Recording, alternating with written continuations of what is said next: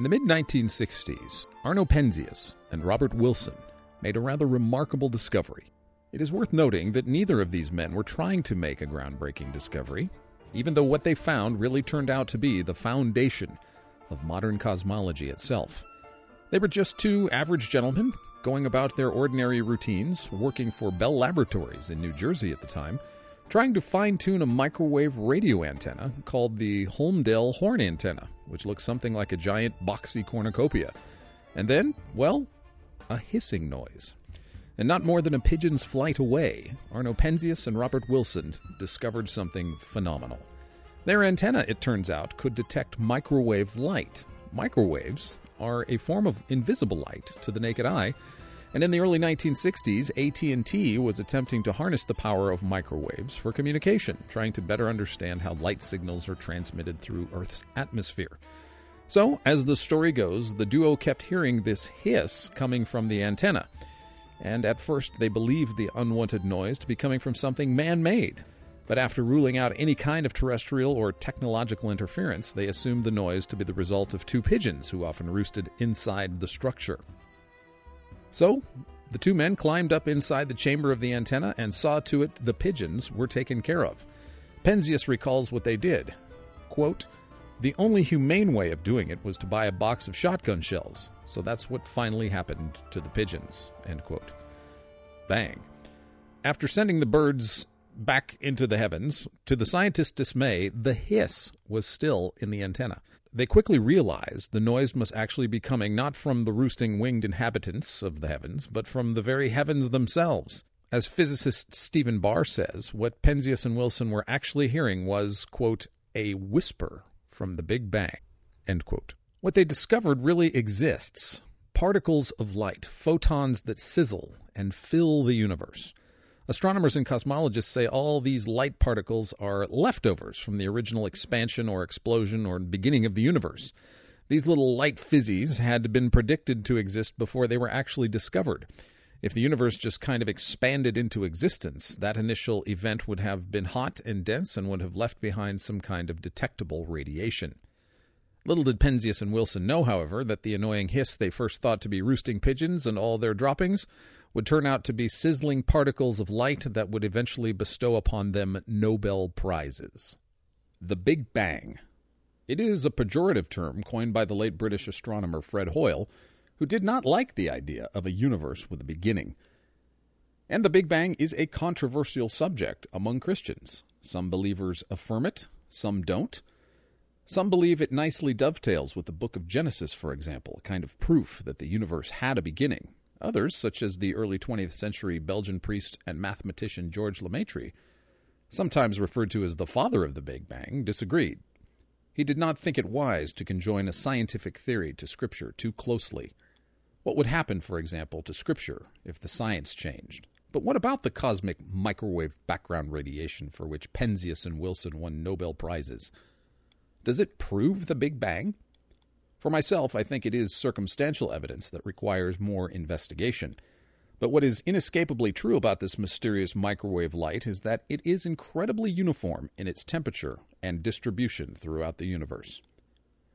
As Stanford theoretical physicist Leonard Susskind says, quote, the microwave radiation coming from the surface of last scattering is almost identical in all directions of the sky.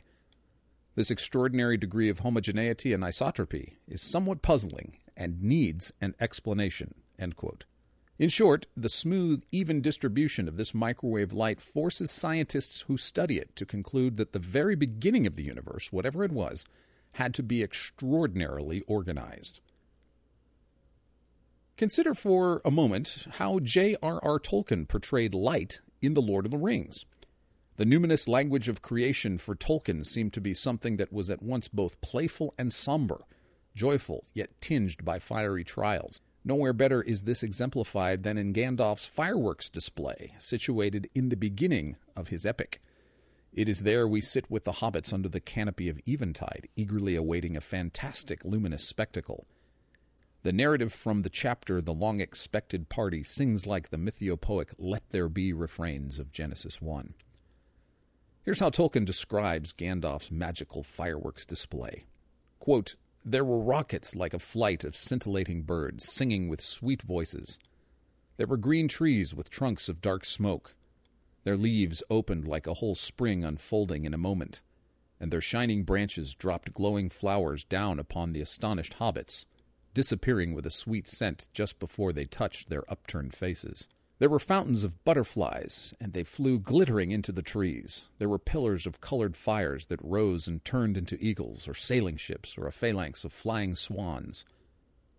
There was a red thunderstorm, and a shower of yellow rain, and there was a forest of silver spears. The finale of the evening's display, however, was a fierce and unexpected, quote, red golden dragon, not life size, but terribly lifelike Fire came from his jaws.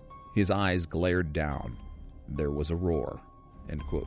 Here in the visage of a fiery serpent was both light and terrifying awe, luminous grandeur, and terrible darkness, which caused many of the hobbits to fall, quote, flat on their faces, There be dragons in that light, by design.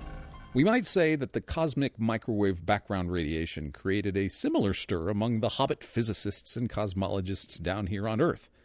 For contained within this enigmatic light of the very early universe, the seeds of everything we know to exist today. It is not just that the CMB was smooth, but that the very beginning of the universe had to be so precise, so highly organized, as to produce not only this incredibly uniform microwave radiation but trees and birds and flowers and eagles and sailing ships and even old J.R.R. Tolkien himself. Gandalf's magic fireworks, we might say, were finely tuned, specifically designed to take the shapes they did. Welcome to the strange world of fine tuning. The late physicist John Archibald Wheeler, who coined the term black hole, said in an interview shortly before his death in 2008, quote, the world is a crazy place, and the way it's organized is truly crazy. But we have to be crazy enough to see what that way is if we are really going to understand this physical world. It's not just a matter of nice, simple formulas. Physicist Roger Penrose notes that, quote, there are some key aspects to the nature of our actual universe that are so exceptionally odd though not always fully recognized as such, that if we do not indulge in what may appear to be outrageous flights of fantasy, we shall have no chance of coming to terms with what may well be an extraordinary, fantastical seeming underlying truth. So come along for the next few podcasts here on Good Heavens as we explore some of the basics of the extraordinary, fantastical seeming truths of fine tuning with our good friend Allen Hainline. Allen graduated summa cum laude with a bachelor's degree in physics from the University of Texas at Austin. He received a master's equivalent degree in systems and software engineering from the University of Texas Continuing Engineering Studies, and his most recent education included graduate study at Biola University in the Science and Religion program. He also taught a physical science course as an adjunct professor at the college at Southwestern in 2016. Allen worked at the University of Maryland briefly on software related to particle accelerators, and then at Raytheon for over a decade in software engineering. He led the team responsible for the image processing algorithms and software for the world's first high resolution satellite, IKONOS. For many years, this and a later satellite were the primary sources of imagery for Google Maps and other applications. Allen became one of the first engineering fellows in software engineering at Raytheon Garland in 1999 he has published peer reviewed papers and presented at technical conferences. Allen currently runs a small company, Omega Software, focused on algorithm development for various artificial intelligence imaging applications in the commercial satellite imaging domain. Allen has served on the board of directors for William Lane Craig's Reasonable Faith organization and on the advisory board for Daniel Wallace's Center for the Study of New Testament Manuscripts. Allen leads the apologetics groups at UT Dallas and at his church, Lake Pointe Church in Rockwall, Texas, which focuses on having a weekly apologetics meeting on two public high school campuses. Allen has been happily married for 31 years to Rose, and they have two sons and two daughters. Allen went through a period of doubts and skepticism, but after years of researching historical, scientific, archaeological, and philosophical evidence, he concluded that there is far better evidence for Christianity than for other religions or for atheism. We hope you enjoy these upcoming conversations with Allen on the wonders of fine tuning.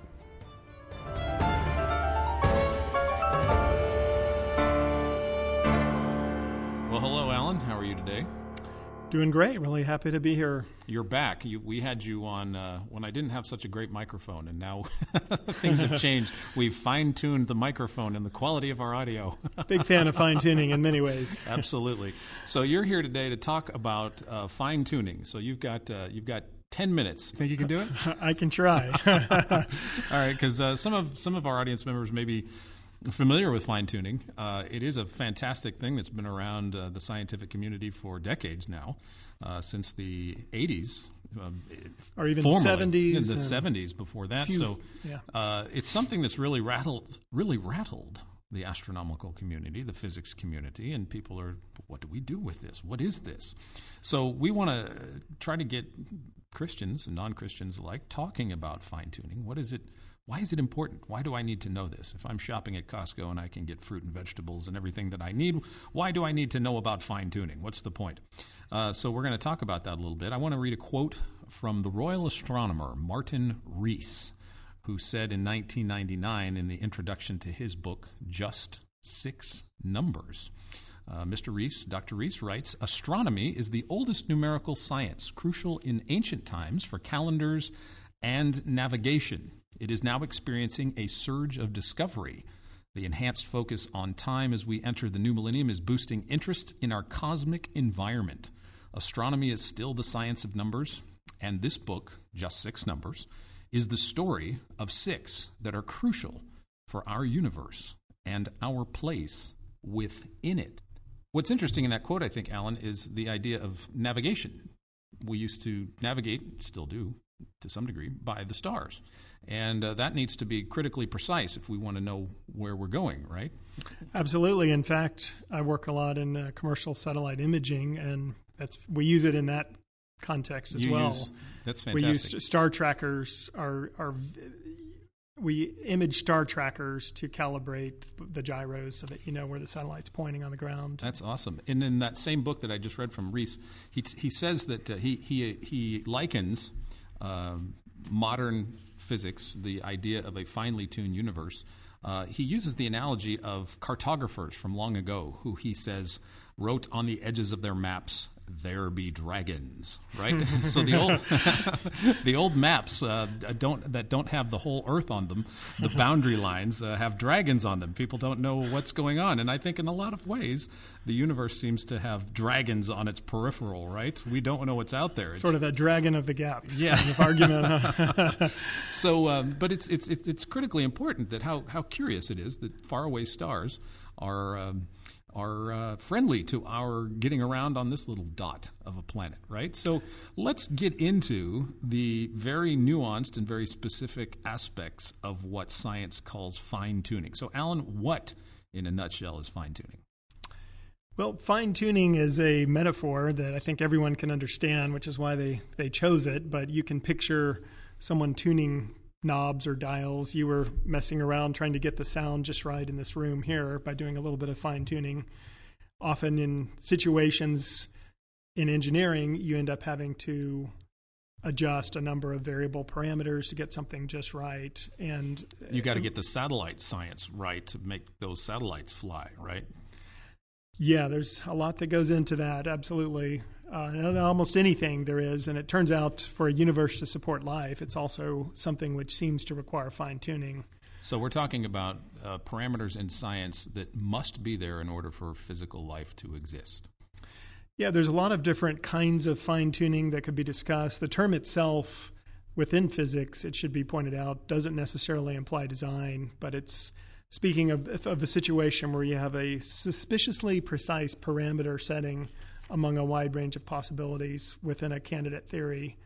Um, in that scenario, you it said that it, it requires fine tuning, and it would be disfavored relative to other rival theories that don't require fine tuning.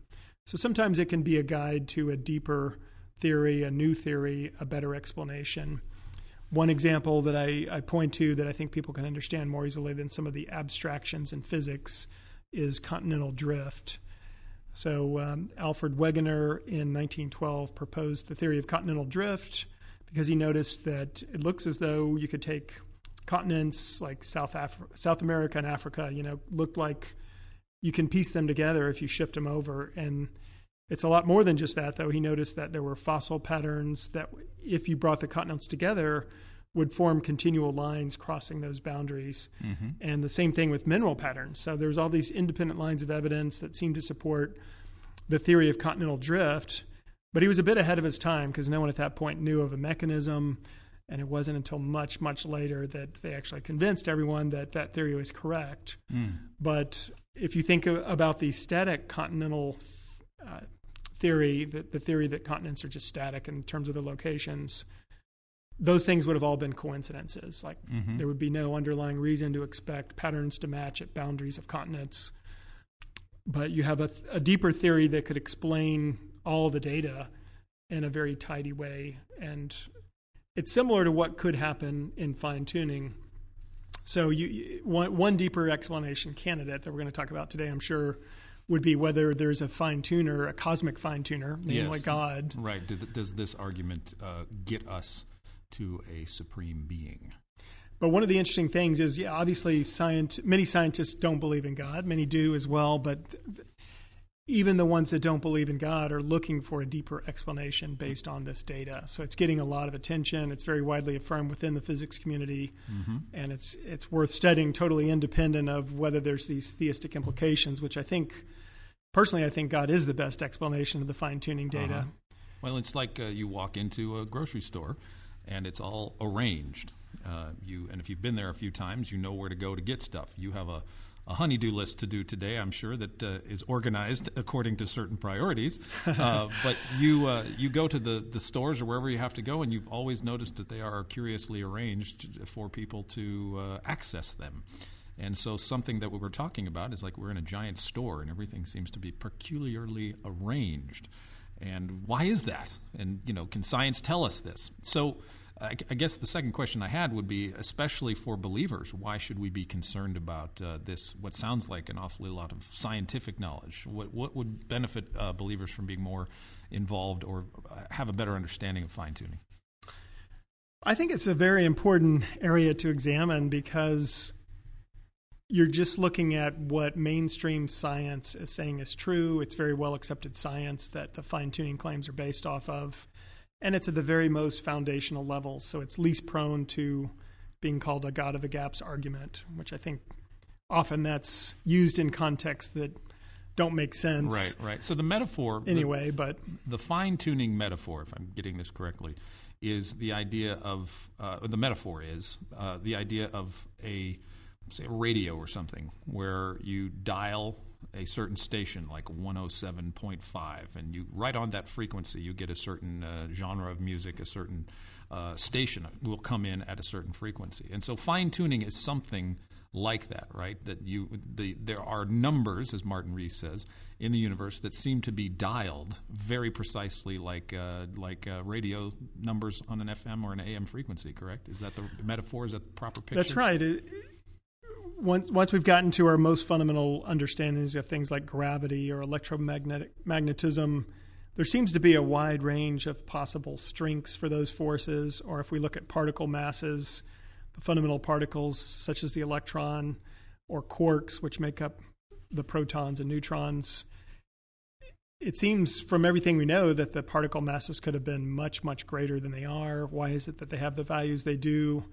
Why is the relationship of the if you look at the ratio of the proton mass to the electron, it seems to be just right for chemistry and for stellar fusion and different things like that. So, so it'd be like asking the question, why does milk, you know, what your kids ask you, Mom, why does milk come in a gallon, or why is why why do they put packages of nuts in six and eight ounce sizes? You know, what's the point of these very precise ways in which we package things. It seems like the universe has those same kinds of quantities you're saying, and no one really knows why. Is that true?